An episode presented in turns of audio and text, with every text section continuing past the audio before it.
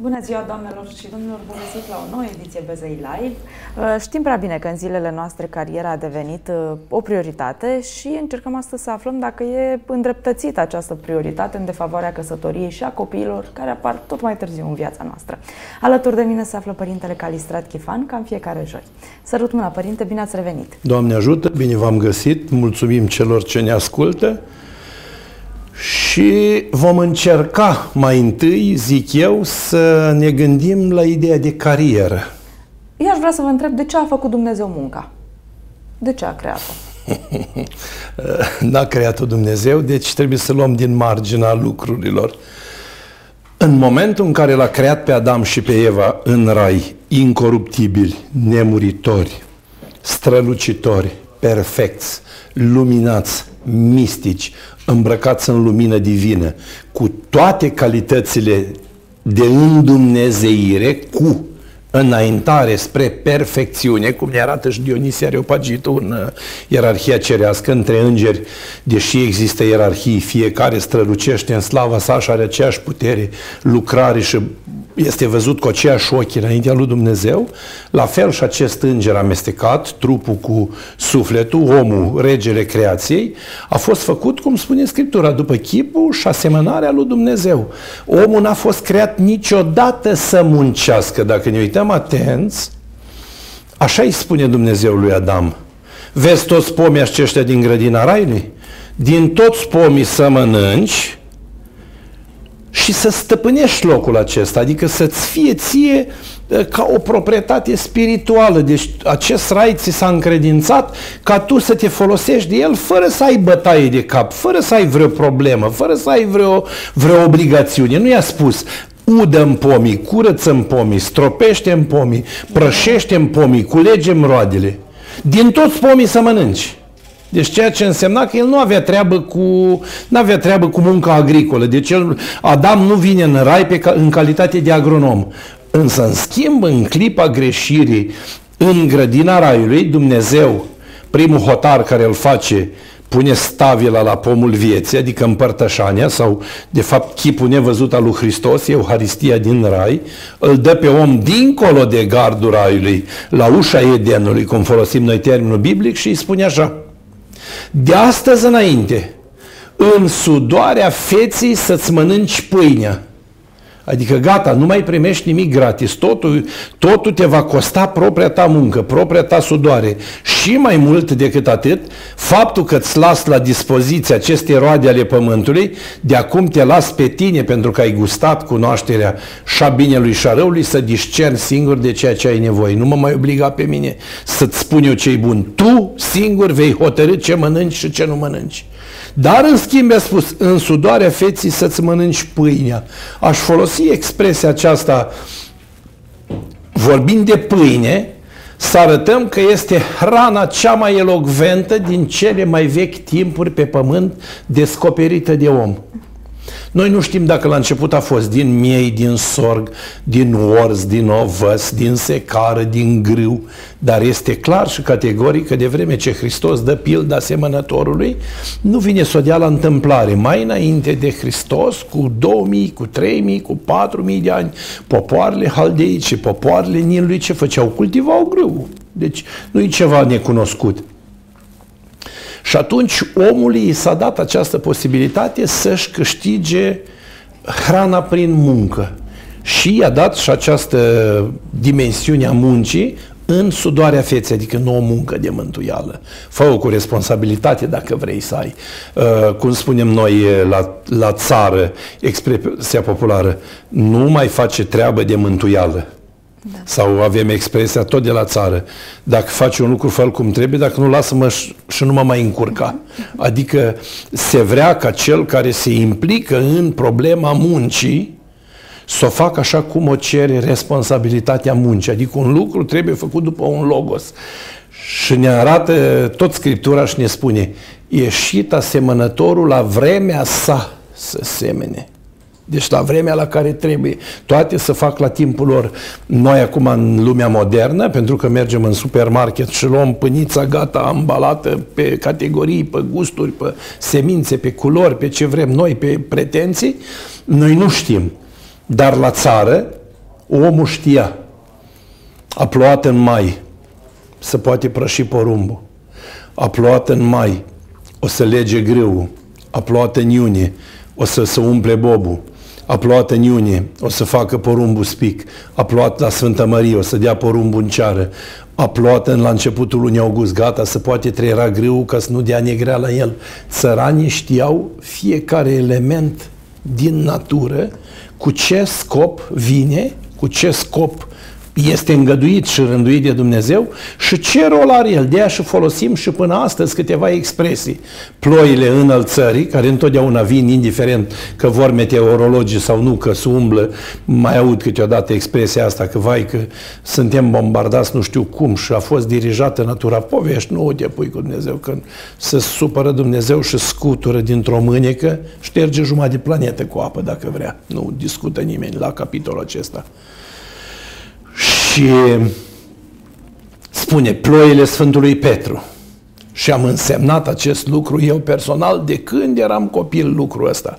Uh, bunicul meu spunea așa, nu, nu prășim în, nu prășim în, în de-al doilea în timpul postului Sfântului Petru, uh, că o să vină ploaie repede cu gheață de iarnă și să nu strici ogorul, să nu smulgă porumbul, adică să nu se facă viituri. Da, da, da. Și într-adevăr venea o ploaie de aia cu piatră sau foarte repede, care deseori despica pănușul sau mai strica la porum și după aia intra rărea și prășea și după aia popușoii creșteau, ca așa se spunea, dacă la Sfântul Petru din porum nu se vede cocoșul, vei mânca porum la anul viitor. Ei, și ei bătrânii țineau aceste tipicuri. Dacă venea Sfântă Marie și dădeai cu unghia pe știulete și grăuntele crăpa așa ca o pâine coaptă, spunea gata, a ceruit. La toamnă mâncăm uh, mămăligă. Deci erau lucruri știute de țăranei. Omul le-a învățat acestea după natura lucrurilor. Și pe urmă auzeai ploile Sfintei Mării, după aia auzeai ploile uh, Uh, Sfântului Ilie, ploile sântilești, îi spuneam noi, ele erau cele mai periculoase, puteau veni cu trăsne, deseori trăsnea în clăi cu fân, trăsnea câte o casă, că se considera că e prorocul cel aspru care vine și biciuiește diavolele și duhurile prin cer și când pocnește din bici mai aprinde, bine, erau tradiții, dar da, da. fulgerul era cel care, vedeți că omul tehnologic a venit și a descoperit că atunci când îi pui o împământare sănătoasă și îi pui un uh, crom zinc din asta, o, o, o galvanizată, o platbandă din asta și ceva cu bronz sau cu platină la vârf, atrage para, paratresnitul, atrage și duce descărcare electrică în pământ pentru clădirile înalte. Nu mai e o problemă. Dar uh, sunt, ca, uh, am putea spune, de ce, dacă crezi în Dumnezeu și ai biserică, de ce ai pus paratresnit? Trebuie să o apere Dumnezeu. Dumnezeu o apără, dar tot El ți-a dat tehnologia, pentru că de la biserica micuță de lemn joasă până la catedrala imensă de 30, 40, 50 50 de metri, e o mare diferență Clar. și atunci automat zona metalică încărcată face lucrul ăsta. Și omul le-a învățat acestea din mers. Deci munca nu a dat-o Dumnezeu, a poruncit-o Dumnezeu pentru neatenția spirituală a omului. Adică nu ți-a plăcut să fii mistic, să te hrănesc cu har și cu lumină, hai să te hrănesc în mod material cum ți-a și plăcut să trăiești. Vrei să trăiești material, spune Apostolul Pavel. Dacă suntem în Duhul, în Duhul să și umblăm. Dacă suntem în trup, să umblăm după trup. Și lucrul acesta îl vedem în lumea spirituală, în lumea evlavioasă, ca să spunem, și îl vedem în lumea obișnuită, cum spunem noi, oameni consumiști sau societatea consumeristă, unde Mă uitam și acum, nu de mult, văzusem niște scrieri, citeam, mi-a dat cineva să citesc, în care un preot mai evlavios al vremii comuniste era deseori atacat de cei din jur Uh, că îndeamnă lumea la post și lumea se poate îmbolnăvi și nu o să poată să fie aptă de muncă. Adică era un motiv pentru care omul ar putea să pătimească. Deci dacă omul simte să trăiască lumește, să va înghesui întotdeauna cu carne peste măsură, cu băutură peste măsură, cu somn peste măsură și apoi vine. Încep cu pastila de diabet, încep cu pastila de ficat, cu pastila de colesterol, cu pastila de digestie, adică ajuți și farmacia să trăiască și acolo 4 5 producători, 4-5 da, da, da. uh, care desfac marfa, 5-6 care o prezintă și sigur că tu prin neînfrânarea sau incompetența spirituală de stăpânire a voii de sine, dai locuri de muncă și celorlalți care știu cum să cumpănească lucrurile astea. Vedeți că avem adevărate școli de nutriție, să mănânci cu măsură, dar nimeni nu... Eu râd întotdeauna că mai sunt uh, fete din astea care vin la spovedie și mă întreb, zic, dar ce școală aveți? Bine, că o vezi că e ca o lebă de subțirică și așa. Păi eu uh, am un cabinet de nutriție. Zic, și care e prima temă care trebuie să o învățați? Păi nu, trebuie să-mi spuneți ce înălțime aveți sau ce greutate, ce consumați, să vă spun eu cum trebuie consumat. Nu, domnișoară, zic. Eu am descoperit medicamentul. Învățați pe oameni să mănânce cu castronul și cu lingura cea mică. Adică Mănânci da, mult, corect. te faci mult. Mănânci puțin, te faci puțin. Asta e școala de nutriție. Și apropo de ce ne spuneți, mă uitam la niște fotografii mai vechi de prin anii 80 uh, cu persoane la plajă. Da. Nu era nimeni gras. Exact. Toată lumea era foarte Dar acum sensibil. nu suntem grași, suntem oameni bine făcuți. Da, se cunoaște bunăstarea da. prin asta. Și munca, deci nu este rezultatul, munca nu este rezultatul unei hotărâri divine, ci a unei îndatoriri față de divinitate, din sudoarea palmelor tale să-ți mănânci pâine. Apostolul Pavel. Cel ce nu lucrează nici să nu mănânce, și iarăși, dacă ne uităm ce au făcut comuniștii acum 50 de ani, spuneau așa, ei au întors foaia expresia Apostolului Pavel, Uh, nici pâine fără muncă, nici muncă fără pâine. Dacă erau circula prin anii 80, noi o auzeam la școală des spusă, că ne ducea la practica agricolă, făceam de la școală. Iar uh, tot Apostolul Pavel, ca să ne arate că biserica nu e un, uh, o frână în calea progresului, spune clar Apostolul Pavel, uitați-vă la mine, eu n-am îngreiat pe nimeni cu trupul meu. El era făcător de corturi, știa să împletească corturi. Era evreu din diaspora, născut în Tars, părinții după naționalitate, deși era evrei, aveau cetățenie romană și ei au învățat să muncească ce se făcea la vremea respectivă, fiind tabere, fiind război și popor roman, fiind un popor în permanentă expansiune și cucerire avea nevoie de corturi și el știa foarte bine să facă aceste corturi. Și atunci îmi spune, n-am îngriat pe nimeni cu trupul meu. Ziua am lucrat și noaptea m-am rugat. Care e diferența între a munci pentru a-ți câștiga pâinea și carieră? Păi, uh, deși par complementare, uh, noi trebuie să găsim, în primul rând, uh, aici ar trebui să o facem de data aceasta, nu pe lingviștii, ar trebui, nici pe filozofie, ar trebui să o facem pe erudiții. Cuvântul carieră ar însemna altceva. Aș spune așa, în momentul când un om a ajuns la starea de genialitate, să folosesc un termen ilustru, adică nu oricine poate fi un om deștept sau înțelept, un om când a ajuns la un anumit nivel de gândire, de exemplu avem să luăm așa, nimeni nu o să ajungă la nivelul profesorului Pesa Mosca, cel renumit medic care a vindecat sute și mii de copii, da, da. dormind toată viața în cabinetul unui spital acolo, fără casă, fără masă, fără excursii, fără plimbări, fără figuri. Deci omul acela s-a dedicat carierei. Aceea e o carieră. Dar ce înseamnă carieră? Uh, succes lângă succes, muncă lângă muncă, sudoare lângă sudoare, transpirație lângă transpirație, efort lângă efort. Adică viața lui era bisturiul, ochelarea de lumină care văd în plagă unde se opera și sala sterilă de operații, câmpul steril unde el își desfășura activitatea.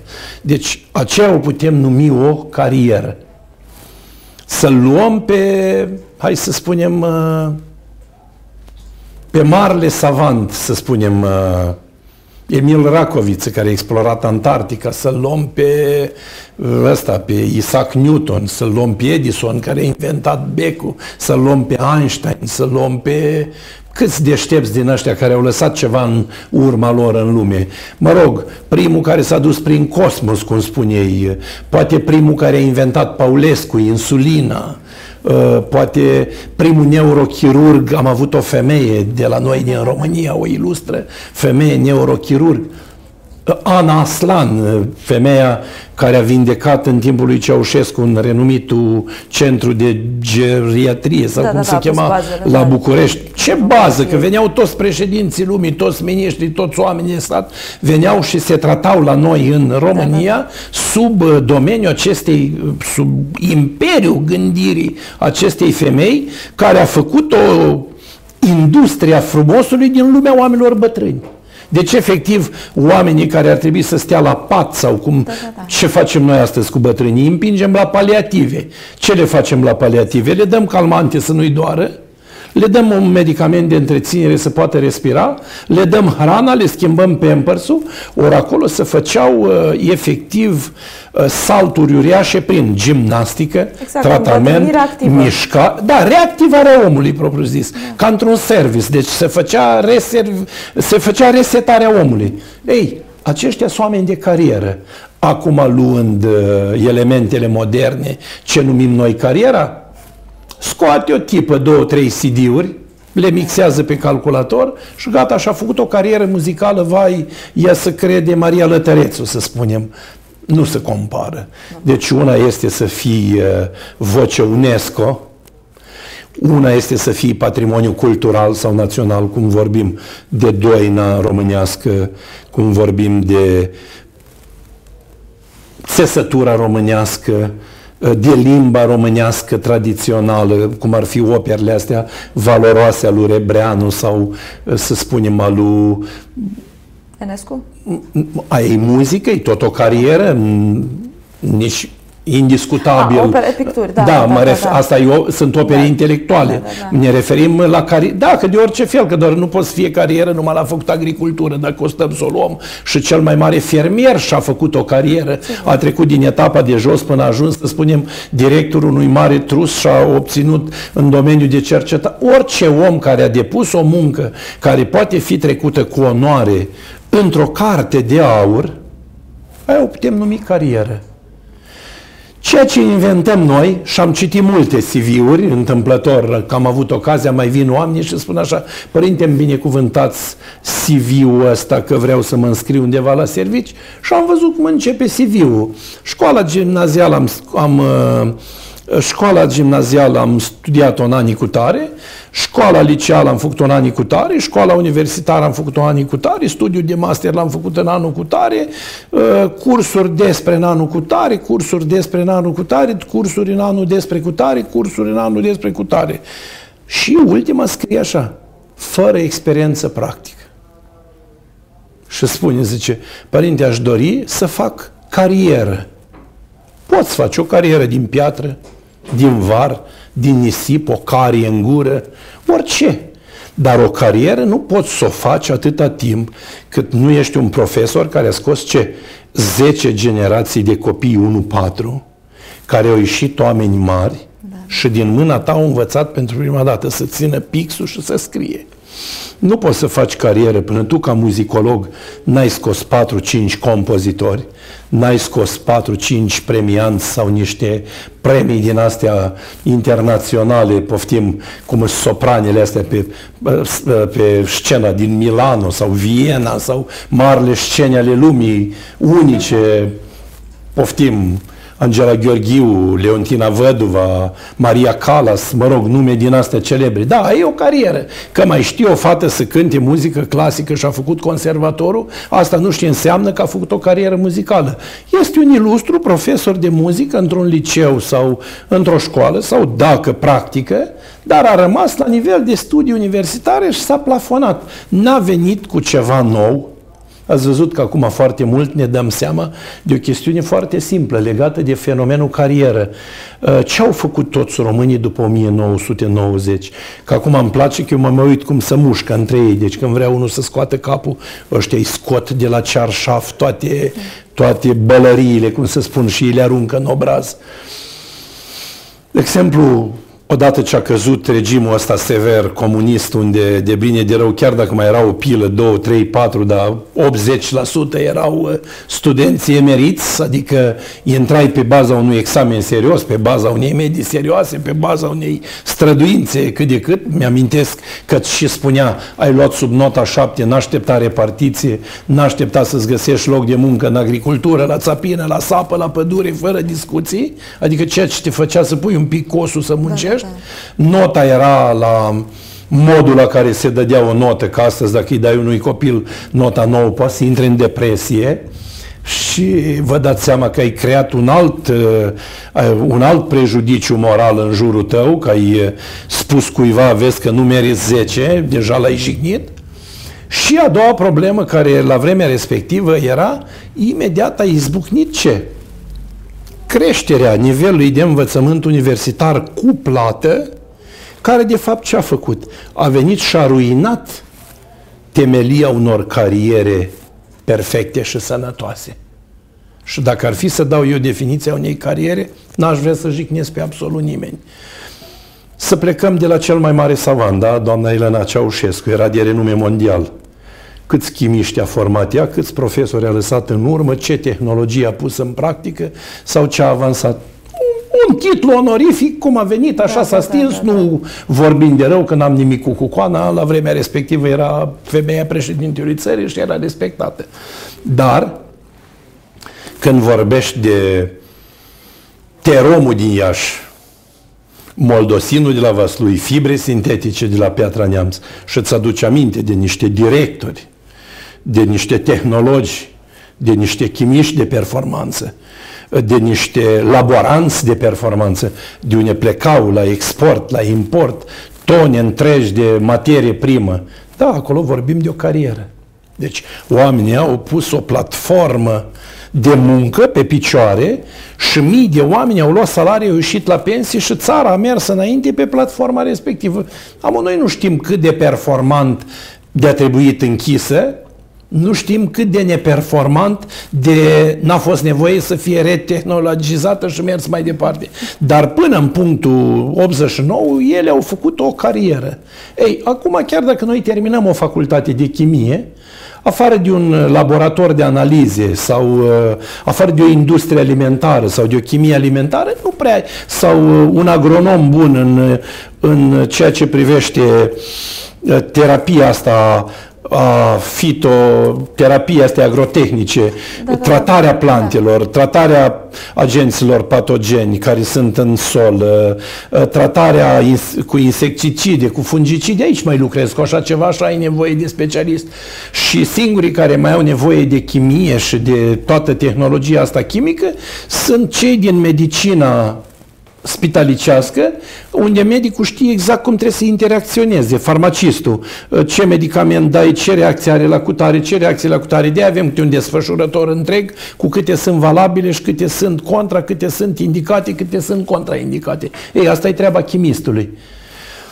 Ținând cont că toată lumea știe medicină și se tratează fiecare cum îl taie capul, nici asta câteodată nu folosește, că omul dacă s-a învățat să ia hapuri cu sacoșa, el ia hapuri de dimineață până seara pentru că s-a făcut reclamă la televizor, nu că îi folosește hapul respectiv. Și atunci, iarăși, nu vorbim de o carieră, dar când vorbești de un ilustru om care a descoperit ceva în lumea chimică, uite, de exemplu, citisem ceva acum recent, că a existat un uh, român care a inventat un fel de biodistilizator din asta, unde se băgau gunoaie de astea ce strângem noi, da, da. așa, un fel de mare chestiune de performanță, care nu scotea nicio noxă prin atmosferă, a fost contactat de lumea străină și bineînțeles că la noi, ne fi nevoie de o minte deșteaptă sau de un cap deștept, nu s-a interesat cineva să vadă ce beneficiu aduce, cât folos poate aduce.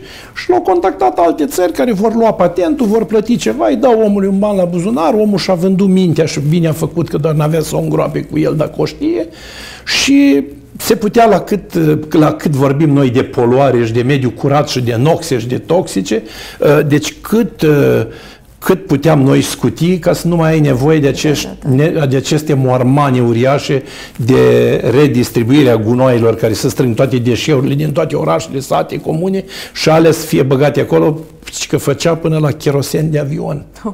Până așa ceva ajunsese performanța. Și nu i-au omologat-o ministerele din România pentru că a spus că la noi n-a fost niciodată și... Deci nu vrem. Nu că nu vrem nu știe ce stă la bază și decât să mă omologheze ceva ce nu cunosc, n-au semnat și a rămas ca în tren. Și omul a luat calea străinătății. Da, aia este o carieră. Cu omul și spus, o viață am lucrat la proiectul ăsta și acum am să-l implementez acolo de unde voi fi remunerat sau răsplătit pentru brevetul respectiv, în sensul că să fie la dispoziția umanității. Adică Dumnezeu dă minte ca noi să putem urca acolo unde nu gândim.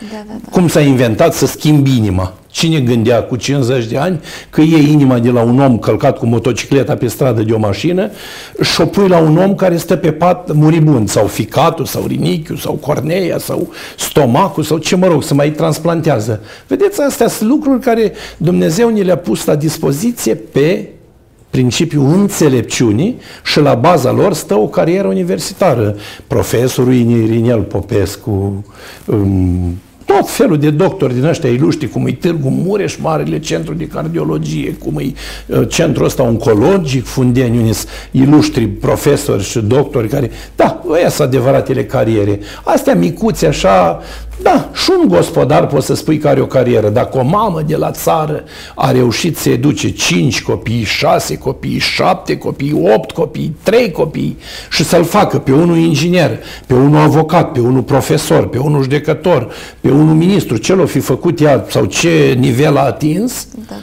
da. acea mamă a făcut o carieră.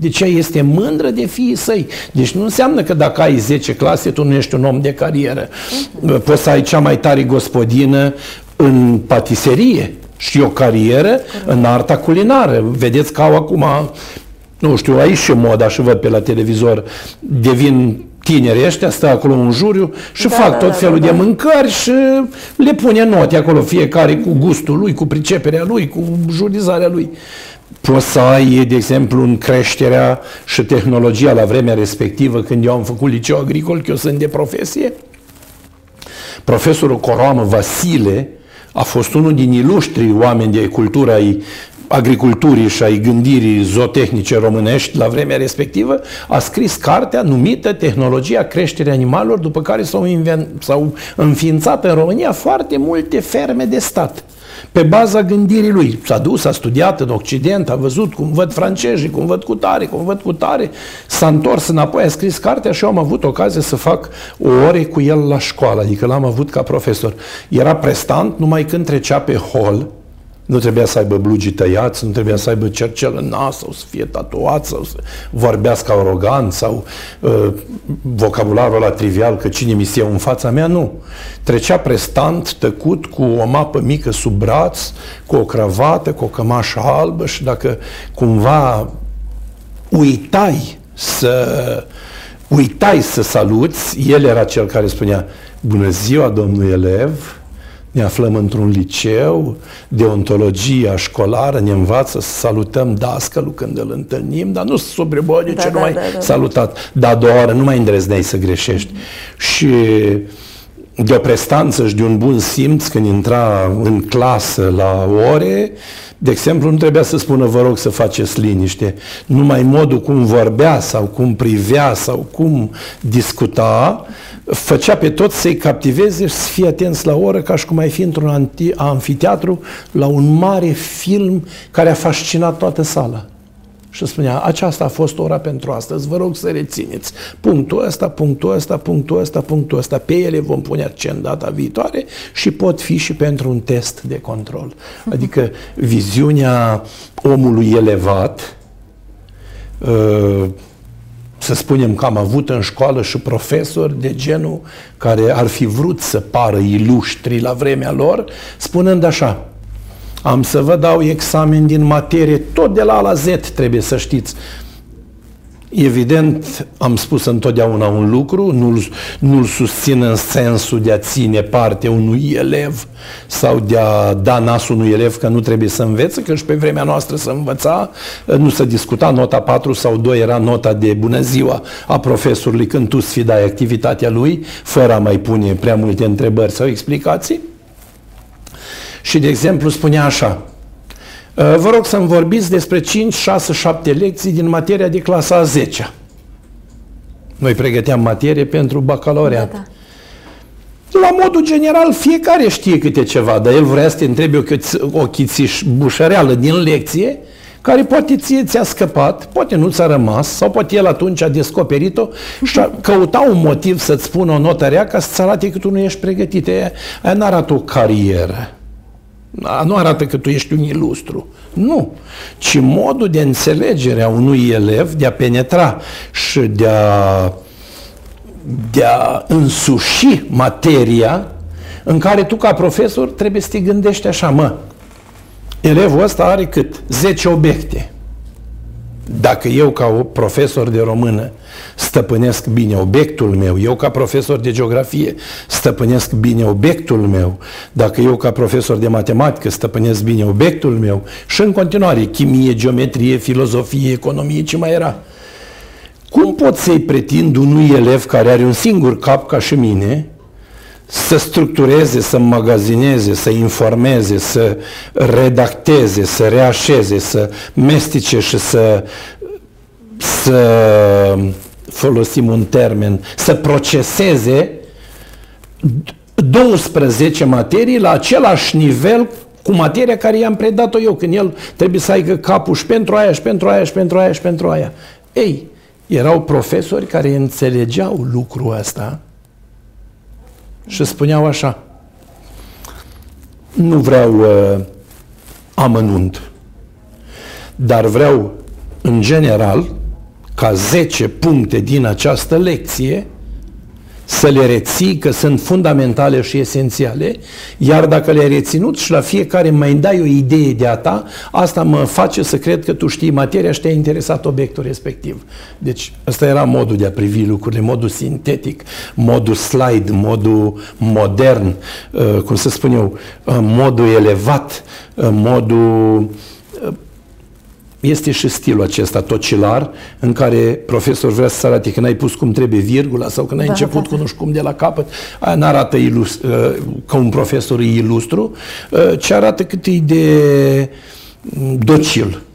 Și docilitatea nu e o artă, dar cariera strălucește prin modul omului de a fi. Sunt oameni în viață care ne fac să-i ținem minte toată viața și să luăm așa câteva idei dacă spunem Maria Tănase, dacă spunem Maria Lătărețu, dacă spunem Maria Ciobanu, dacă spunem Sofia Vicoveanca, ce spunem? Folclor. Dacă dăm 10 nume noi de muzică populară, artiști amatori, poate care cântă la o nuntă, la un botez, la un eveniment, la o sindrofie, la o, la o primărie, la o comună.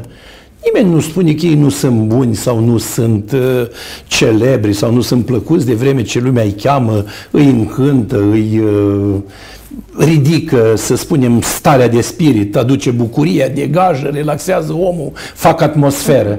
Dar aia nu, nu și înseamnă că tu ai atins un punct, o carieră. Clar, sigur. Deci asta înseamnă cariera.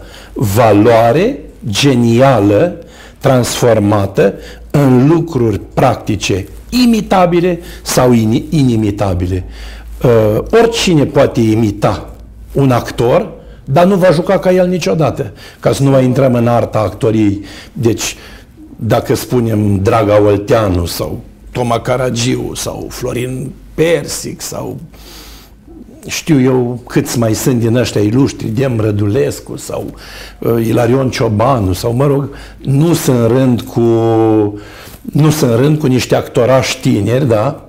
Care poate apar și ei la teatru și fac două, trei scamatorii, în primul rând n-au să joace, că nimeni nu, nimeni nu promovează cultura, așa adică este, da. astăzi și ceva care te trage în jos, că noi spunem așa că comunismul a fost o mare, mm. o mare prăpastie, o, o, o mare genuni, o, o mare groapă în care, vai, e adevărat, Comunismul a absorbit un anumit nivel de valori și un anumit nivel de cultură pe care nu l-a putut rumega și l-a extirpat, dar a promovat și un, și un nivel de valori, nu poate la nivelul sacru sau într-adevăr de carieră, uh, auzeam mereu aici în Iași de multe ori, nu știu cine ar fi ilustru personaj, auzea, auzeam la medicină Gheorghe T. Popa sau profesorul Mangeron, niște ilustre personalități probabil ale Iașului, niște oameni cu greutate. Da, da. Ei, nu ar fi toți la nivelul ăsta, dar asta nu înseamnă că nu mai ies profesori, asta nu înseamnă că nu mai ies universitari, dar cum vă spuneam, în momentul când uh, școala universitară a început să devină mm, tăvălug, adică tot, oricine a vrut să plătească studii și ce mi-a plăcut odată expresia cuiva că am avut o discuție uh, n-a fost oficială, dar a fost personală și a zis, părinte, dar în primul rând trebuie să țină cont profesorul că eu e sigur salariul. Ei, pentru așa ceva eu nu m-aș face profesor. Dar de ce să mă fac profesor că mi-e sigur tu salariul? Tu învață să fiu eu mândru de salariul care eu, că dacă eu spun da, ție da, 5 da. că tu mi-e sigur salariul la catedră, la un învățământ falimentar. Da. da. Deci tu cu aia nu-mi demonstrezi că ești bun. Uh, deci poți să-mi demonstrezi că ești bun, și s-a demonstrat că suntem buni, ați văzut, cei mai tari chirurgi, români prin toată străinătatea, cei mai tari doctori, români prin toată străinătatea, informaticieni, români prin toată străinătatea, vin ăștia și ne culeg creierile cum ei pește din baltă, vin imediat Sorbona, Oxfordul, Cambridge, toți vin aici la cules, americanii, toate națiile pământului vin rapid, l-a luat spuma, l-a luat esența, da?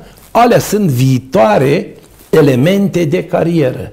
Ei, învățământul de masă lăsat în suspans sau neactivat, neprofesionalizat, neperformantizat, normal că nu va mai da valori de nivelul ăla. Să nasc genii, da? Cum spune Isaac Siru, unul din 10.000 care se sălesc, unul din generație în generație, unul din neam în neam. Ce ne-am fi făcut noi cu 10 Eminescu? Ce ne-am fi făcut cu 10 Creangă? Ce ne-am fi făcut cu 10 Caragiale? Ce ne-am fi făcut cu 10 de Rebreanu? Uh, sunt foarte multe persoane care afirmă faptul că sunt dependente de muncă.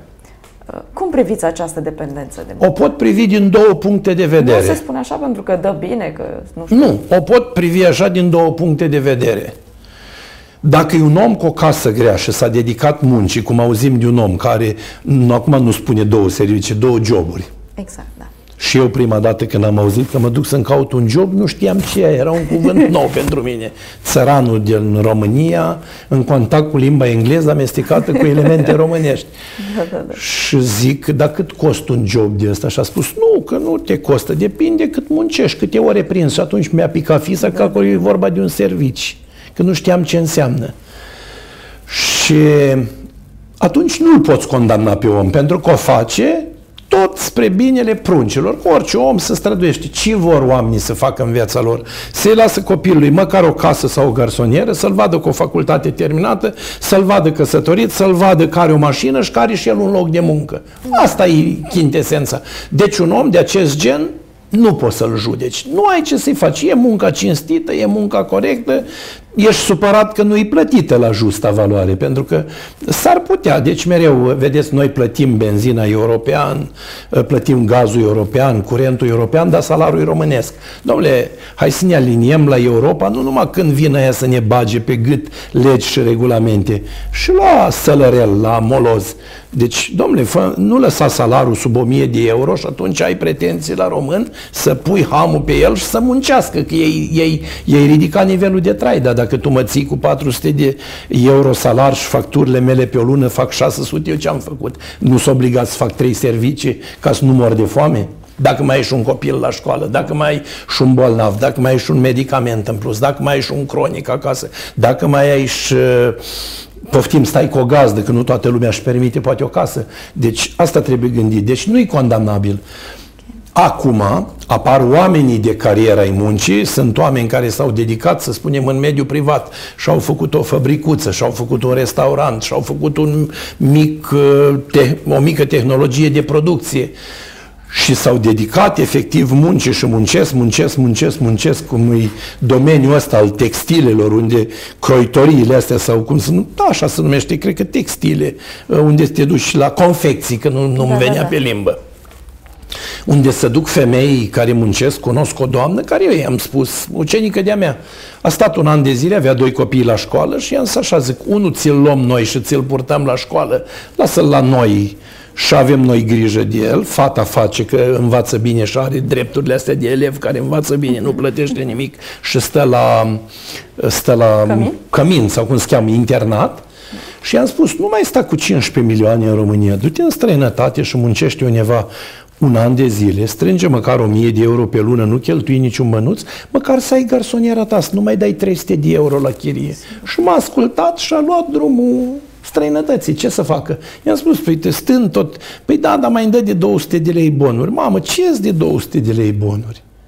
Da, o pereche de papuci sunt 200 de lei, da? O uniformă la un elev ca să-l îmbraci, că nu-l poți duce oricum la școală cât ceilalți de el, mai dai un 2-300 de lei. Da mâncare pe o lună, da curentul, da chiriaș. Da, părinte, așa este, da. Ce să fac?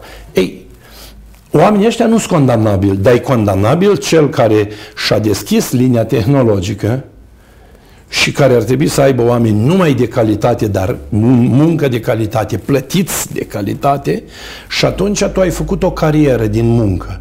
Dar, uh, vedeți, și la noi lanțul slăbiciunilor nu o să dispară. Corupția nu este de astăzi. Corupția este din vremea de când a apărut Dumnezeu uh, și lumea. De când Dumnezeu, dracul a căzut din, din îngeri și s-a făcut demon, el de atunci a umblat cu corupția. L-a corupt pe Adam și l-a aruncat afară din rai, l-a corupt pe Cain și a dat în cap lui Abel, a corupt oamenii între ei și i-a răzvrătit pe unii împotriva altora, i-a rupt de la legea lui Dumnezeu până ce a făcut dușmani și așa au apărut popo- popoarele, au apărut războaiele, au apărut crimele, atrocitățile. Că v-am spus odată de mult, mi-a spus o doamnă, i-am zis, citiți Vechiul Testament să aveți așa ca o istorie a lumii. Și a zis, părinte, nu mai citesc că mă îngrozesc. Toată Scriptura e doar omorul și război. Ăla l-a ucis pe ăla, ăla l-a ucis pe ăla, l-a ucis pe ăla, ăla l-a ucis pe ăla. Da, e o realitate a lumii. Oamenii se ucid între ei, cel care rămâne crezând că el va fi mai bun decât altul sau el va fi mai mare decât altul, uitând că și el trebuie să moară. Și deși noi credem că ne-am mai civilizat și ne-am am evoluat, ca să spunem așa, noi n-am evoluat. Noi, de fapt, am copiat Uh, anumite feluri și tipuri de a fi de-a lungul istoriei. Unii doresc să imită pe romani, alții doresc să imită pe greci, alții doresc să imită pe slavi, alții doresc să imită pe americani, alții doresc să imită pe europeni și în felul ăsta noi nu facem altceva decât ne faultăm între noi, dar de fapt cum ne faultăm? Facem rău celor mai slăbuți decât noi ca să fim deasupra, e un fel de luptă a datului din coate în care fiecare vrea să fie sus, să fie ceva, să fie, să fie în carieră dar nu ești în carieră. Uh, să ne uităm atent și aș recomanda, dacă cineva vrea să vadă ce este cariera, aș recomanda să ne uităm într-o carte de istorie de prin anii 80 încoace, până la Revoluție, până în 90. Ce lecții erau în cartea de istorie? Și să se uite din 90 până în 2000 ce lecții erau în carte de istorie, ce valori se promovau și ce valori se promovează acum, din 2000 până în 2020? Majoritatea eroilor cu care noi am fost învățați sau modelelor pozitive pentru a cultiva puțin naționalist, că vrând nevrând suntem aici, latino-carpatici ăștia, daco, romani ăștia, cuibăriți în, în curbura Carpaților. Nu ne poate nimeni schimba de aici, o să ne schimbăm noi singuri. Jumate plecăm în Spania, jumate în Portugalia, jumate o să stăm prin Franța, jumate o să stăm prin Austria, jumate o să stăm prin Germania și alți năluci o să vină și o să cuibărească aici în locul nostru, vrând nevrând. Tu zici ce mai caut în țara mea dacă mi-a murit toți. Stau aici, unde sunt? Și aceste migrații de cultură, de gândire, de geopolitica muncii, a banului și financiare vor face de fapt istoria lumii. Și atunci se vor crea alte idei și alte premize. Și evident că atunci dispare din cartea de istorie ceea ce nu mai interesează. Dumneavoastră și cu mine, da, poate am trăit cu ideea cine a fost Ștefan cel Mare sau Brâncoveanu, dar considerați că peste 30 de ani vor fi prea mulți cei care îi vor mai interesa cine e Brâncoveanu și cu Ștefan cel Mare, eu cred că nu. Și spun lucrul ăsta dintr-un singur motiv. Vor veni alte vremuri, alte paradigme, alți eroi, uh, alți salvatori da. și foarte bine ne vom trezi în cartea de istorie. Cine a fost Obama, cine a fost Donald Trump, cine a fost, uh, să spunem, mă rog, din ăștia mari ai lumii care au făcut mari mișcări pe planetă. Vladimir, Vladimir Putin, da, cine a fost, nu știu care, de pe nu știu unii, da, regina da, da. Angliei și așa mai departe. De ce? Pentru că ei domină la momentul actual paradigma vieții politice. Că doar nu o să scrii despre unul care și-a falimentat fabrica, că nu interesează pe nimeni. Nu o să scrii despre un român care s-a divorțat, că nu interesează pe nimeni. Nu o să scrii de delicvență care dorm sub pod sau sunt închiși că se droghează. Nu interesează pe nimeni. Deci istoria se schimbă. Și atunci evident că noi ne mai având nimic de cultură națională, ne mai având...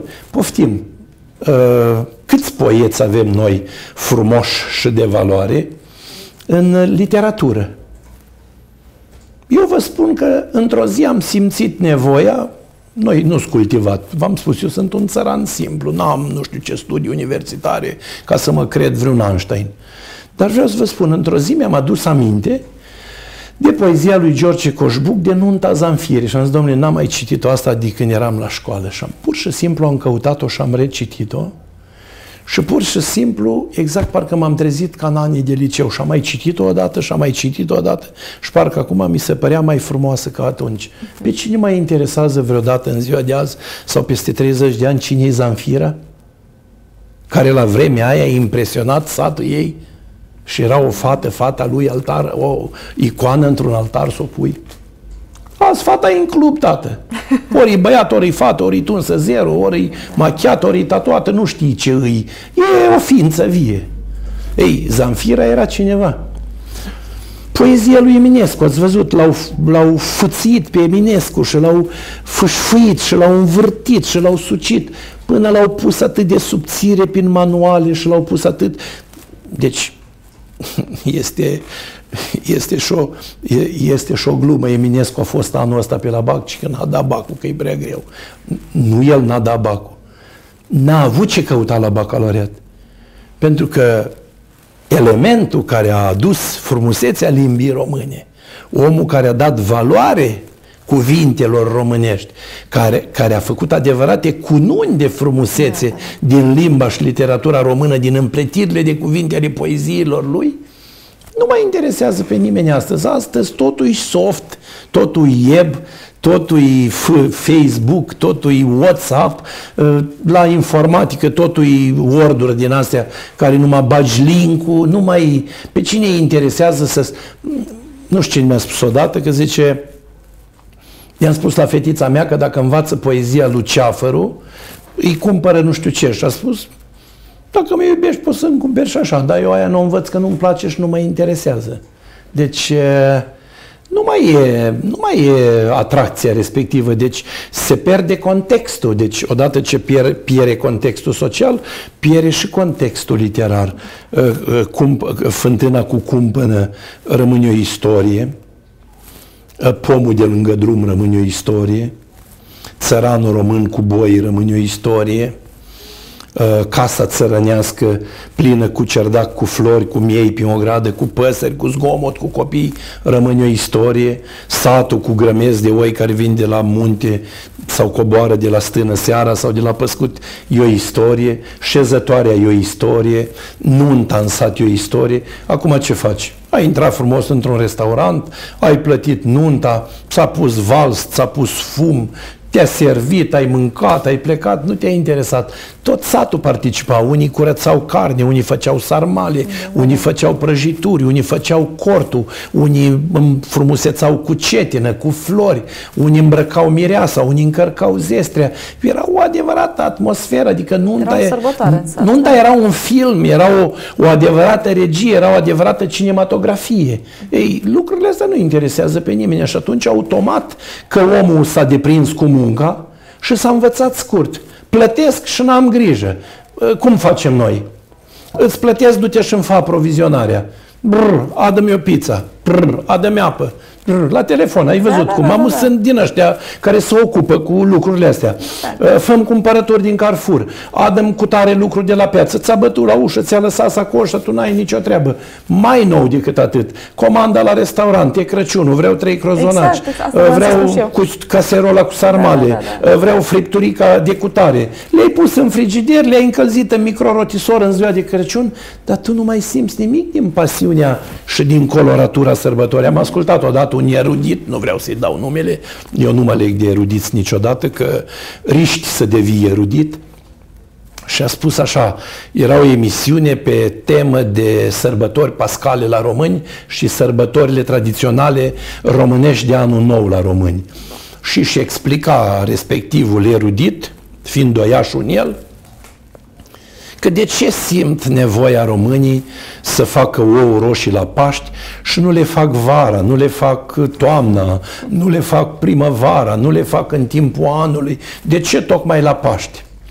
Și la care eruditul răspunde, da, vedeți, acesta este un semn de primitivism care arată că omul nu s-a putut adapta noului și a rămas uh, tributar vechiului. Deci a devenit o, o dependență de acest lucru și omul, dacă nu face lucrul atunci nu se simte bine. Dar ce? Dacă n-ai ou roșii, înseamnă că nu-i Paștele?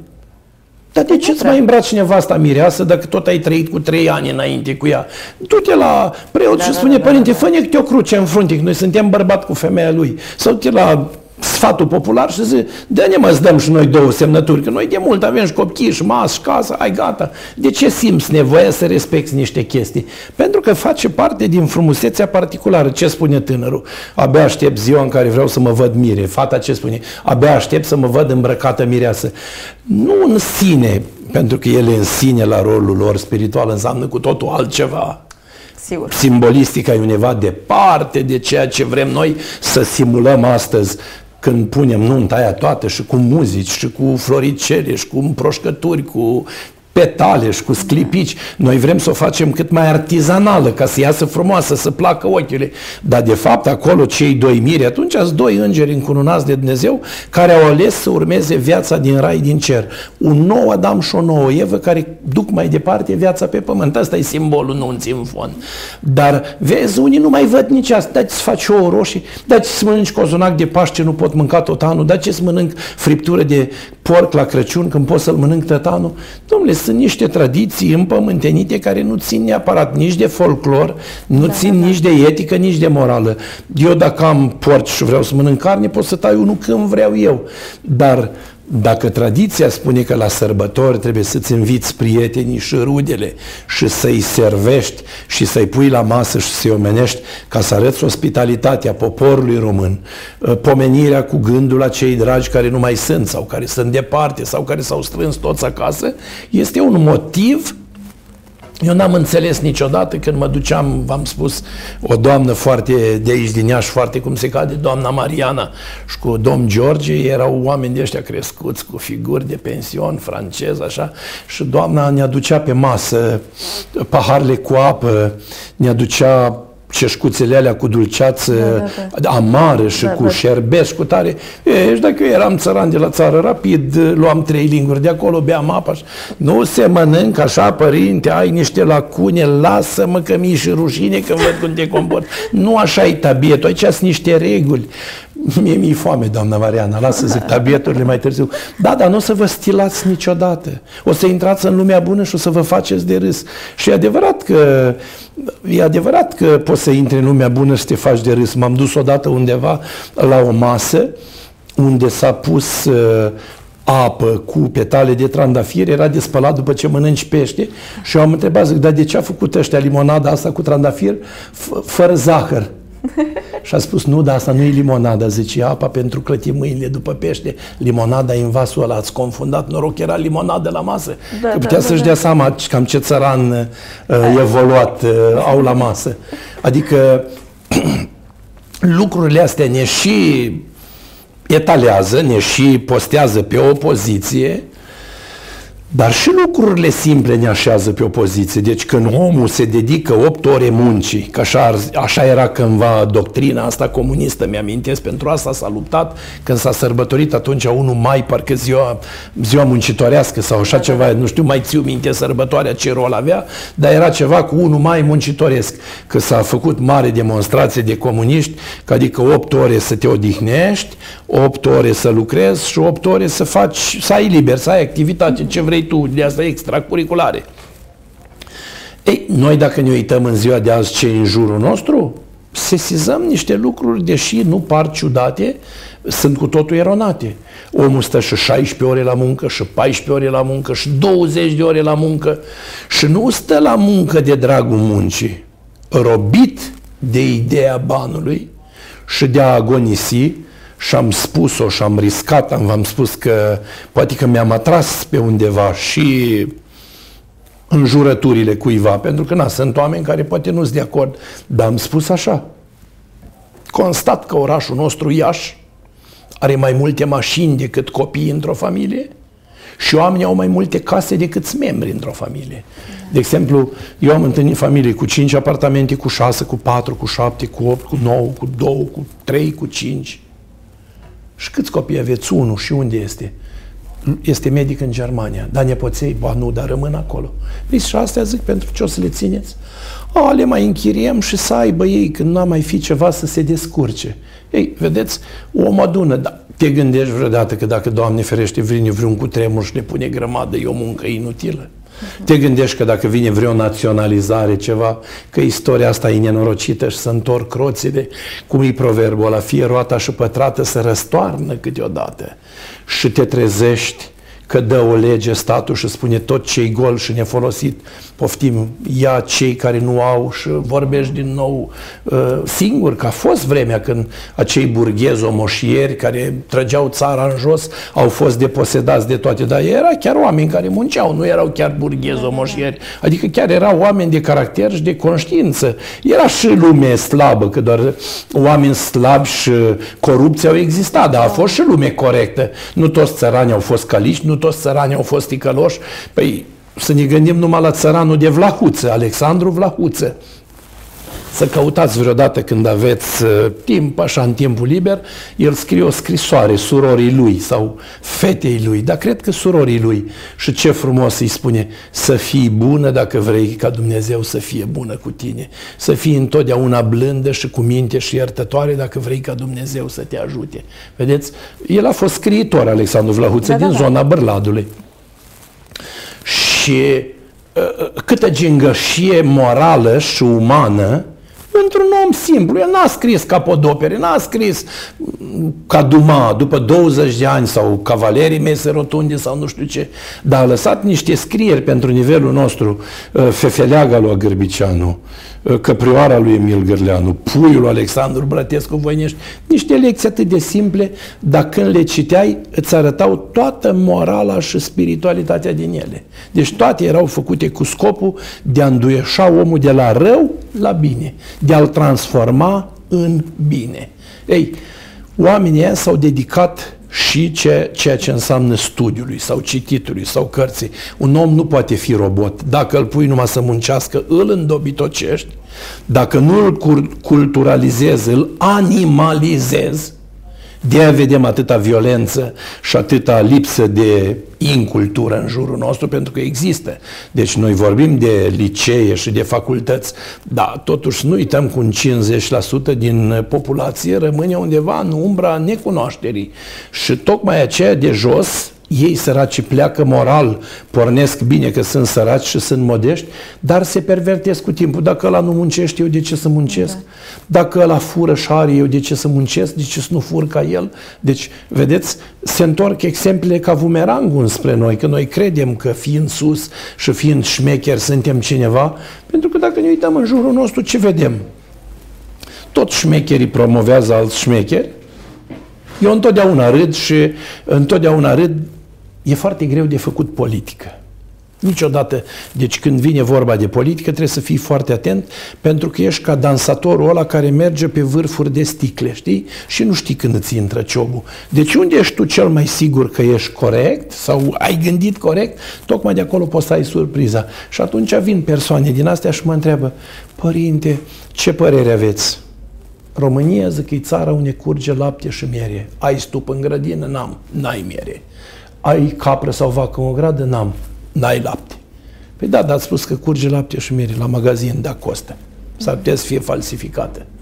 E treaba ta de ce o mănânci pe aia și nu o mănânci pe asta. Uh, în goana asta, după bani și recunoaștere, nu prea ne mai interesează căsătoria și copiii. Păi nu ne interesează. De ce? Dacă ne vom uita dinspre Occident, spre noi, vom vedea că multe românce de ale noastre și români care au luat contactul cu exteriorul și au plecat în uh, diferite țări occidentale la muncă, s-au întors cu altă mentalitate. Deci, la noi mentalitatea balcanică aici, pan-slavismul ăsta amestecat cu bizantinism, a avut ce în el? Conceptul de familie. Și dacă vă aduceți aminte, eu am mai spus odată treaba aceasta.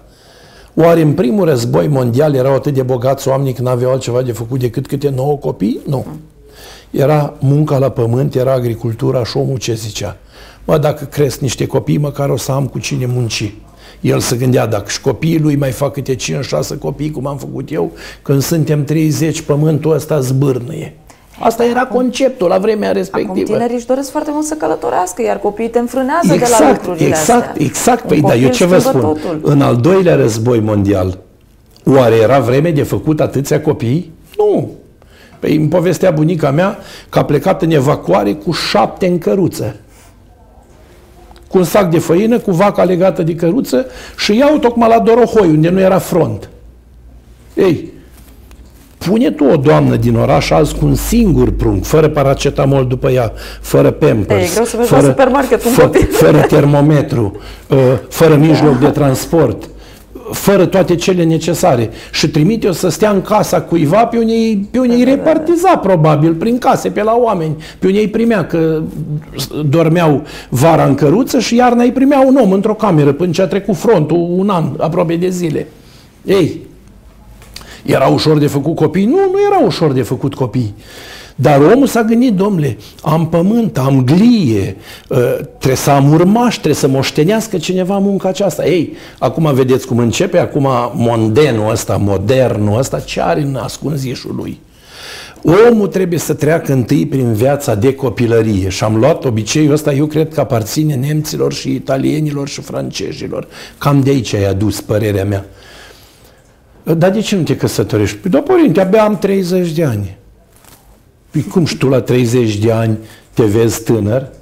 Păi da, părinte, dar vreau să mai îmi trăiesc un pic viața.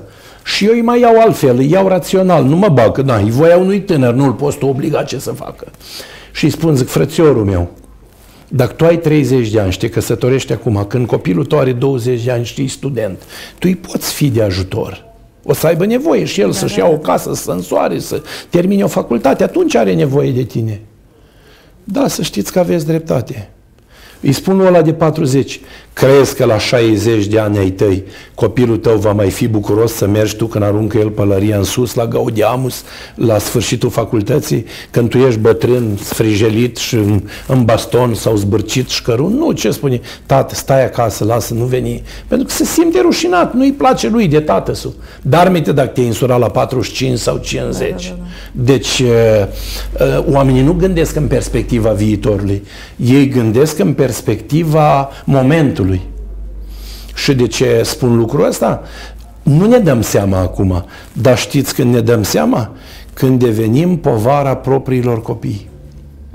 Deci asta este cea mai gravă. Noi acum nu culegem roadele, ca dacă noi am întineri odată cu copiii noștri și am crește odată cu ei, adică tata are 45, copilul are 20, e student 19.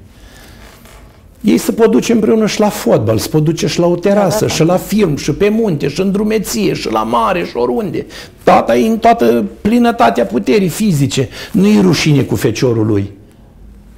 Ei crescând devin ca și colegii, devin ca și prietenii, uh, devin ca și colaboratori. Adică, băi, mă duc pe la taică mi uite, ne-am hotărât să facem ceva. Dar când taică mi se plânge că îl doare inima, că nu mai poate merge, că îi trebuie cadru, că îi trebuie pampers, că îi trebuie pastile. Copilul ce face? Locolește. Bă, iar mă duc la ăștia să mă, su- mă sugă da. de bani. Că da, așa, dacă eu spovedesc, vă spun din practică, nu din povești. Mm. Păi și părinte, m-aș duce, dar ai mei nu vor decât bani când mă duc. Ăla n-are medicamente, ăla n-are lemne, ăla n-a plătit curentul, ăla i s-a străcat gardul, ăla n-are fântână, ăla n-are bec. Păi și am și eu trei copii, eu ce fac? Ei, vedeți că se cunoaște imediat discrepanța. Se așează una după alta. Ele curg gârlă. Deci se leagă. Ei, te-ai distrat într-adevăr 10 ani și n-ai făcut copii. Am văzut-o tot de la spovedit. Foarte interesant fenomen. După 35 de ani, am foarte multe fete care n-au zămislit niciodată și vin, acum m-am bucurat iarăși că a venit una și mi-a spus, părinte, doi s-au prins așa de bucuroasă, e ultra fericită. I-am dat aghiazmă de aia de la Hilandar, de la Via Sfântului Simion și a rămas plină, deci are doi prunci în ea. Și doctorul a spus, zice, nu m-a minunat lui Dumnezeu, nu-mi explic cum s-au prins. Normal că minunea lui Dumnezeu, că dacă a vrut Dumnezeu să prindă, s-a prins. Bineînțeles că și tratamentul medicamentos a avut un efect, că a reglat-o hormonal, a reglat da, da, corpul da, da. să-și facă treaba, dar după 18 ani e ceva. Și vin cât mai târziu și spune, părinte, am o problemă, nu rămân însărcinată. Și am văzut ce înseamnă tristețea când într-adevăr vede că se apropie de 40 de ani și nu sunt urmași. Da, marea dramă este că atunci când copiii au nevoie cel mai mult de folosul mamei, mama nu le mai poate fi prietenă pentru că ea e de altă generație. Da. Da. Eu mereu când vin mamele la spovedit le explic, mă, nu mai fi rigidă. N-ai cum tu la 60 de ani să gândești ca ea la 20, înțelege lucrul ăsta. Vina ta că ai născut-o târziu. Las-o, are 22 de ani, are 23 de ani, mata nu o poți priponi. Ce vrei să-i faci? Să-i pui lănțuc și solegi de pat? Las-o în pace, că e fată, că e băiat. Obișnuiește-te cu ideea. Asta e paradigma nebuniei în care, tre- în care vine într-o zi o mamă, o lasă să se dezlănțuie. Bine, terminase chestie ea de să nervat, făcuse, de acum avea, simțeai ca soba de teracotă, cum degajă căldura de nervi.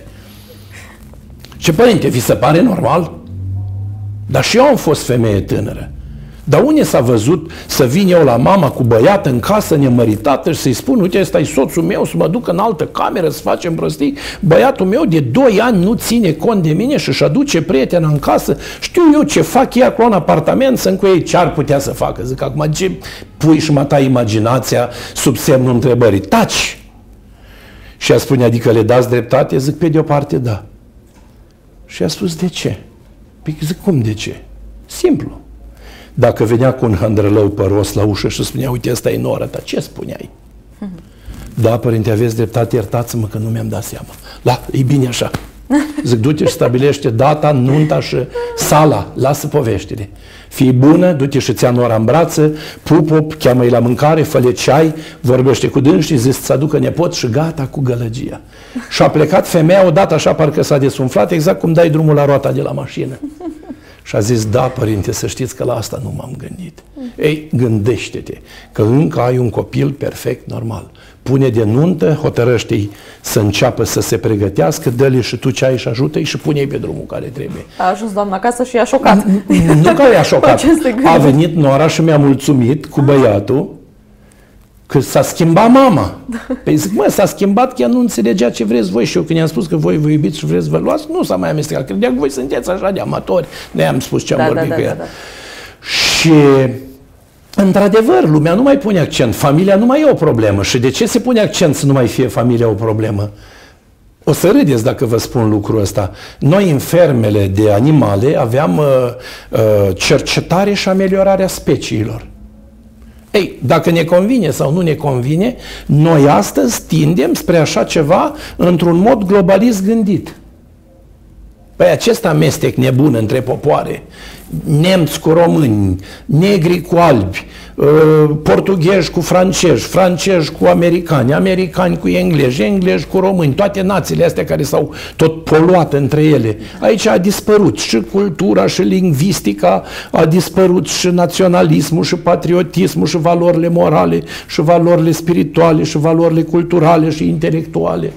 Mă întreabă un băiat care a făcut liceu în Italia, crescut de mic acolo, și părinte, cine e Eminescu ăsta și ce-i cu Luceafărul ăsta? Că mi-a spus cineva că trebuie să-l învăț pentru BAC. Și ăsta că nu știi, mă, zic că ăsta e poetul național al român, zic că asta e o poezie de dragoste, zic că o inspirație, zic, așa mai Schopenhaueriană, zic, al lui Eminescu, zic, luat așa din gândirea lui, el era foarte îndrăgostit. Aia, deci eu am făcut Dante Alighieri, am făcut Shakespeare, n-am treabă cu ăștia. El avea literatura de unde a învățat el. Correct. Și i-am spus, citește de câteva ori poezia ca să vezi că nu-i grea. După ce a citit-o, mi-a spus, știi că chiar e frumoasă? Deci trei 20 de ani în Italia, ce să te mai miri tu, reîntors, că s-au întors părinții acasă cu totul și au venit și copiii și el nu era obișnuit, făcuse liceu clasa 12 aici și nu era obișnuit cu ideea de bacalaureat pentru că el învățase acolo cu totul alte, altfel. Da. Deci, asta e noutatea și vedeți atunci de ce familie, dacă se pot naște copii monoparentalul ăsta, acum e o modă. Acum, cum să spun, nouă ne vine ușor să vorbim din poziția uh, datului de sfaturi. Dar o fată când se vede disperată la o vârstă da, da. și vede că i-a trecut timpul și nimeni nu o ia, nu se mai uită cu cine face un copil, ci bă, să am un urmaș. E o variantă până la urmă, nu e nici biblică, nici canonică, nici, nici morală. Dar în mintea ei se gândește, mă, măcar am un copil. Bun, până aici e bun, dar de l-ar învăța ceva pe copilul ăla. Dar s-ar putea că tatăsul, fiind islamic, să nu vrea să-l boteze, mamă să fiind ortodoxă, să vrea să-l facă ea ortodox, nu-l lasă la ortodox ca să nu supere tațul, nu-ți duce la tațul că nu-l lasă măsa și Aici e problema. Se crește așa cu, uh, cum vorbim noi, vorbim noi, diversitatea asta multiculturalistă care nu mai are o rădăcină. De aia le spun permanent la români, permanent le spun când stau de vorbă cu ei, măi, mai faceți câte un copilaș că nu o să moară nimeni de foame, o să vină alții peste noi și o să ne ia pământul din ograde. Că nu o să putem rămâne noi doi oameni bătrâni pe un hectar. Că nu te bagă nimeni în seamă. Ce să faci cu doi moșnești? Te-a dus într-un azil, te-a dus într-un auspiciu, te-a dus într-un uh, paliativ de ăsta și s-a terminat. Dacă nu surmaș în urmă, nu-i nepot, nu-i strănepot, nu-i frate, nu-i soră, nu-i cumnat, cine să moștenească? Normal că ia statul și dă altcuiva. E firesc, noi nu ne gândim, dar Uh, să știți că problema asta este una foarte acută. Noi moldoveni aici suntem mai înmulțitori, cum se spune. Aici la noi mai nasc femeile copii. Mi-a fost mare bucurie, de exemplu, când am trecut acum nu știu când, într-o zi, am făcut o aghiazmă pentru un sătuc de asta mai, mai cătun, așa. Mai era de copii, juca de mingea în drum și cineva a zis, bă, dar cum stau ăștia în drum dacă îi calcă mașina? Stai liniștit că toată lumea să miră ca și mine. Nu-i calcă nimeni. Eu n-am văzut de mult hurta de copii în drum bătând Mirgea. Deci, cred că erau 20 într-o marjă, undeva pe aici, Lunca, Ciuri, Curături, Murături, nu știu cum se cheamă localitățile astea, și erau, ce să, era singurul loc cu asfalt curat da, și da, jucau da. mingea în drum, trece o mașină la o oră. Și zic, bă, slavă Domnului, asta e un mare semn, asta încă înseamnă ceva. Uh, da, dar oamenii acum se gândesc cum să păstreze echilibrul între familie și profesie. Bun, un copil îl faci, dar cu trei e mai dificil să te ocupi și de profesie. Asta e o părere. Să știți că eu am văzut, uh, am văzut mame și am o mamă care are patru copii. Nu-i soția mea, dar mi-am, mi-am arogat eu ideea de a bate din picior și am spus ce tot te vai atâta ca o babă, pune mâna și învață. Și a dat și doctoratul și l-a luat și are și ore la universitate și crește și patru copii. Da. Și am întrebat, ai murit? Nu, n-am murit, dar e greu. Păi e greu. Dar și când te uiți în urmă și vezi patru flăcăi în casă, n-ai trăit degeaba. Dacă aveai numai studiile universitare și veneai acasă cu bărbatul și vorbea la pereți, care era treaba? Și încă i-a zis cineva, bă, dar ce norocoasă ești tu, ai și o căruță de copii, ai și bărbat, ai și servicii, ai și carieră. Cariera trebuie să fie ca o bijuterie pe deget. Așa cum o femeie, ca să fie frumoasă, își pune un cercel de aur sau o colier de aur sau își face o coafiură specială sau o haină elegantă sau, mă rog, o anumită broșă din ceva de calitate și ca să o înfrumusețeze sau își dă, mă rog, o anumită paloare a feței să arate bine, așa trebuie să fie cariera. E ceva care te încununează. Dar tu, dincolo de carieră, tot cuvântul mamă trebuie să-l prețuiești. Ai cariera universală a femeii pomul care n-aduce roadă să taie și să aruncă în foc, spune Scriptura. Proverbul popular spune clar, n-ai sădit un pom, n-ai făcut o fântână, n-ai făcut o casă, n-ai făcut un gard, n-ai făcut un copil, nu ești gospodar, nu ești om pe pământ. Înainte se spunea de bărbați, n-ai făcut armata, nu ești bărbat. Ei, am putea spune astăzi că mulți feciori nu sunt bărbați pentru că sunt așa fătălăi din cauza lipsei de antrenamentul ăsta, durității bărbătești, care numai în armată se predăvesc, ei se duc la culturism, se duc la sală, se duc la fitness, la sport, la fotbal, la not, la judo, la bătăi, Tocmai de asta se duc. Ei simt să scoată în evidență masculinul din ei. Da, da. Dacă îți făcea un an și patru luni de armată, zi de zi, de zi, de zi, și trăiai numai între bărbați, cu mentalitatea bărbătească, cu ideea de forță, de muncă, de voință, păi toată lumea îți duce și să plimbă pe Transfăgărășan, dar nu știe că acolo e toată tinerețea României. Toată armata română a făcut Transfăgărășanul ăla cu tineri de 20 de ani, din 70 până în 80, nu știu când l-au terminat, că n-am exact noțiunea timpului, dar a durat câțiva ani. Ei, ăla tot s-a făcut cu militari în termen. Acolo e toată tinerețea României. Ei, așa cum locul ăla e frumos, am și îl vizitez și toată lumea vrea să-l vadă, da. ei, așa erau de frumos și tinerii care au muncit acolo și și-au pus onoarea. Ei, azi ce fac tinerii? Beau la club, spun o glumă, stau pe Facebook, își dau un like, mănâncă, să mai duc noaptea în discotecă, să mai duc la mare, mai ascult o muzică și trece viața. Să ne lăsăm copiii să-și aleagă singur cariera? Și da și nu. Dacă un copil are inclinații bune și ei descoperi ceva valoros, îl canalizezi. Dacă vezi că îl obosește și nu-i place, te oprești. Uh-huh. Dar de obicei, copilul este bine să fie canalizat uh, spre ceva folositor. De exemplu, foarte multă lume sau foarte mulți tineri să duc și, facultă, să, și fac facultatea de drept. Ce să faci cu facultatea de drept? Și am mai spus odată și mi-a zis, da, părinte, că e bună. Mă, eu știu că e bună, dar sunt mii de procurori și de avocați și de da, judecători. Da, da. Vede toată lumea și cât de corect și de incorrect și de contestați și de incontestați. Pentru... Dar ce mi-ai spui facultatea de drept? Zi, mă, târguială umană.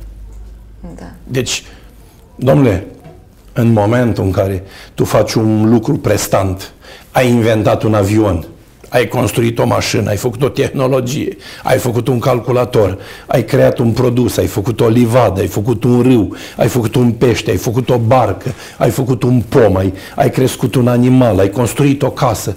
E ceva care arată rodul muncii tale. Deci aia te determină.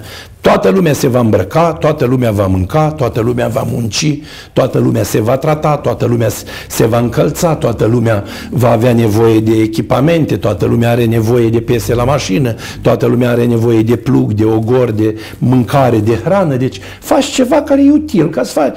Văd pe foarte mulți uh, management și afaceri. Ce să managementezi, bă, într-o țară falimentară? Păi când am venit eu în 91 în Iași, Tepro ăsta, cum se cheamă, de țăvi, era aici o fabrică, parcă așa îi spunea, cred că avea ieșa tramvaiele alea gemeau de muncitori. Dincolo la Terom gemeau de muncitori. Aici la țesătura unde acum e un dedeman gemea de muncitori. Cugul ăla gemea de muncitori. Nicolina, care am nici nu mai este fabrica, nici nu știu dacă mai, mai este ceva, dacă nu fi un dedeman sau ca un flan făcut pe acolo. Gemea de muncitori. Mase plastice, gemea de muncitori. Acum nu mai este niciuna. Toți muncitorii s-au pensionat, că au trecut 30 de ani. Evident, unii au plecat prin străinătăți, cred că sunt la muncă pe afară. Copiilor, evident că sunt la muncă pe afară. Studiul să ai produs intern brut. Pe ce? Pe vândut Coca-Cola cu un leu și dat cu doi? Mă uitam pe, pe Facebook și am văzut o întrebare interesantă. Da. Când doi tineri sunt împreună de 10 ani și nu au niciun gând de căsătorie, cum să procedeze? Puțin îți neserioși, trebuie să iau o decizie. Deci dacă în 10 ani nu te-ai lămurit ce faci cu viața ta, e grav. Măcar în cei 10 ani trebuia să aibă un copil care să-i motiveze mai departe să facă ceva. Mm. Păi, 10 ani sterili. Și-au uh. consumat frumusețe, timp, bani, tinerețe. Uh, o altă persoană scrie faptul că ar trebui oamenii să facă copii atunci când au o pregătire în sensul ăsta, că de reprodus. Nu, nu e vorba de reprodus. Tocmai asta spuneam. Nu e vorba de reprodus. Asta am amintit în, în emisiune. Deci noi nu facem ameliorarea speciilor, ne mulțim să fim înmulțiți. Ne referim că atunci când ne gândim la noi, dacă ne iubim ca nație, trebuie să ne gândim la următorul lucru, că născând un copil în familia noastră, nu-l facem ca să ne mulțim la număr, acel copil înseamnă îmbrăcăminte, haină, băutură, medicamente, existență. Asta înseamnă că la o mie de oameni care gândesc la fel, înseamnă 10 profesori în plus, 2 croitori în plus, 3 bucătari în plus, un tramvai în plus, câteva apartamente în plus. Așa trebuie gândit. China a dat drumul prin decret la nașterea celui de-al doilea prunc. Acum. Da, da, da, pentru da, că au da. constatat că a îmbătrânit generația care făcea câte un prunc și și-au dat seama la un moment dat că copiii lor n-au cum să se mai însoare între ei că n-are cine. Ai problema. Nu că ne mulțim, că așa facem ca iepuri, ne apucăm și facem toți 10 copii și ne-am bătut pe toți să-i batem pe planetă. Nu asta. Noi, noi să fim îngrijorați că cu decretul semnat în 89 de, de liberalizarea mm, acestui o, act medical avortul, adică obstetrica, întreruperea sarcinii, în România, după statistici, s-au omorât încă o dată poporul român. 18 sau 20 de milioane de făpturi care, dacă ne place sau nu ne place, sunt chipul nostru. Ori 20 milioane ca mata, ori 20 milioane ca mine.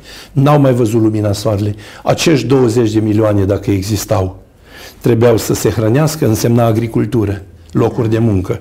Trebuiau să se îmbrace, însemnau locuri de muncă. Trebuiau să învețe, însemnau locuri de muncă, școli. Și poate din toate aceste mase imense care n-au văzut lumina soarelui și fața lui Dumnezeu, nu știm ce genii s-ar fi născut sau nu știm care ar fi fost mersul României. Poate n-am fi fost o țară care ne plângem că a rămas din 22, 16 sau 15 cât o mai fi, că nu știu nici eu. Am ajuns la final de emisiune. Cu ce să rămână cei care ne-au urmărit azi? Mai, dacă ne iubim țara și poporul și cariera și familia și copiii, să le facem toate după sfatul și legea lui Dumnezeu. Dacă o să ne îmbogățim fără Dumnezeu, tot pierdem că ce-ar da omul schimb pentru sufletul său, dacă ar câștiga toată lumea și sufletul ar pierde. Dacă am distrus familia, celula fundamentală a moralei și a tuturor valorilor, laboratorul de creație a valorilor în, în umanitate, am distrus tot. Dacă l-am pierdut pe Dumnezeu, ce spune Adam? Doamne, gol. De unde știi tu că ești gol? Că de fapt erai plin cu mine. Cum te-ai golit așa deodată? Deci dacă vom trăi goi de Dumnezeu, vom dispărea chiar și ca nație, dacă este nevoie, să ne uităm la Imperiul Macedon, să ne uităm la Imperiul Perșilor, la Imperiul Babilonian, la Imperiul Asiro-Babilonian, să ne uităm la Imperiul Persan, Imperiul Amazoanilor, Imperiul Indilor, unde sunt astăzi? Nu mai sunt. Chiar și marele Imperiu Turcesc, care a fost pe trei continente, dacă e să o luăm așa. Dar, dacă vom crede în Dumnezeu și vom avea și nădejde în El și puțină morală și vom păstra unitatea noastră, în primul rând, de credință, de limbă, pentru că e o limbă prea frumoasă și des stropită cu sânge pentru a fi păstrată, de la scrierile lui Antimivireanu până la scrierile lui Creangă sau de la lui Varlam și Dosoftei până la lui ăsta cum îl cheamă, Eminescu și Slavici și Rebreanu, sunt niște etape, deci noi nu putem să ne jucăm cu românismul literar. De avem cartea numită Istoria literaturii române. Și dacă vom vrea să dispărem ca nație, să continuăm să trăim așa la hazard cum ne place nouă astăzi, că nu ne oprește nimeni. Până la urmă toți trecem. Spune așa, tot ce este sub soare născut trebuie să plece în veșnicie. Tot ce se naște sub soare trăiește și apoi moare. E o, e o zicală. Dar este una să treci prin viață gol și să nu lași nimic în urma ta și este altceva să lași o mică amprentă care să ți se ducă sau să ți se poarte numele mai departe. Numele nu neapărat că trebuie să scrie pe tine Zlăvog sau Munteanu sau Popescu, dar să zică, domnule, ăsta a fost Ștefan cel Mare, ăsta a fost Brâncoveanu, ăsta a fost Eminescu. Crezi că oamenii ăștia la vremea lor, când au trăit momentul ăla, chiar au crezut ei în sinea lor că o să-i pomenească cineva atâtea veacuri? Nu, nu s-a ridicat cineva mai dem ca ei, că generații au mai fost. Uh, mâine știu că este prăznuit Sfântul Mucenic Alistrat. Da. Vrem să vă spunem uh, atât în numele meu cât și al întregii echipe la mulți ani și multă sănătate. Și a Sfântului Antimivireanu, e Sfântul meu preferat pe care l-am avut și la lucrarea de masterat. Un mare catihet, un mare erarh, un mare iubitor de carte, un mare traducător de limbă română, deși era georgian de neam, el a scris cărțile de cult românești așa cum le avem azi în graiul dulce românesc la Biserica Antim din București, care este ctitoria sa. Ucis de Mavrocordat, cred că mi se pare, dus în, dus în surghiun undeva spre Bosfor, pe râu Marița, tăiat și aruncat bucăți. El, de fapt, trebuia dus în muntele Sinai ca exil, dar știind ce cultură și ce gândire are, să nu mai aibă voi influență, l-a ucis pe drum. Dar este un mare iubitor de cultură românească, trăit la curtea lui Brâncoveanu, crescut la curtea tur- turcească, școlit la curtea turcească, știa vreo șase limbi și el este cel care a înlesnit unele tipografii și aici la noi în Moldova. Prin anii 1700 pe aici și-a trăit uh, vremea și veacul.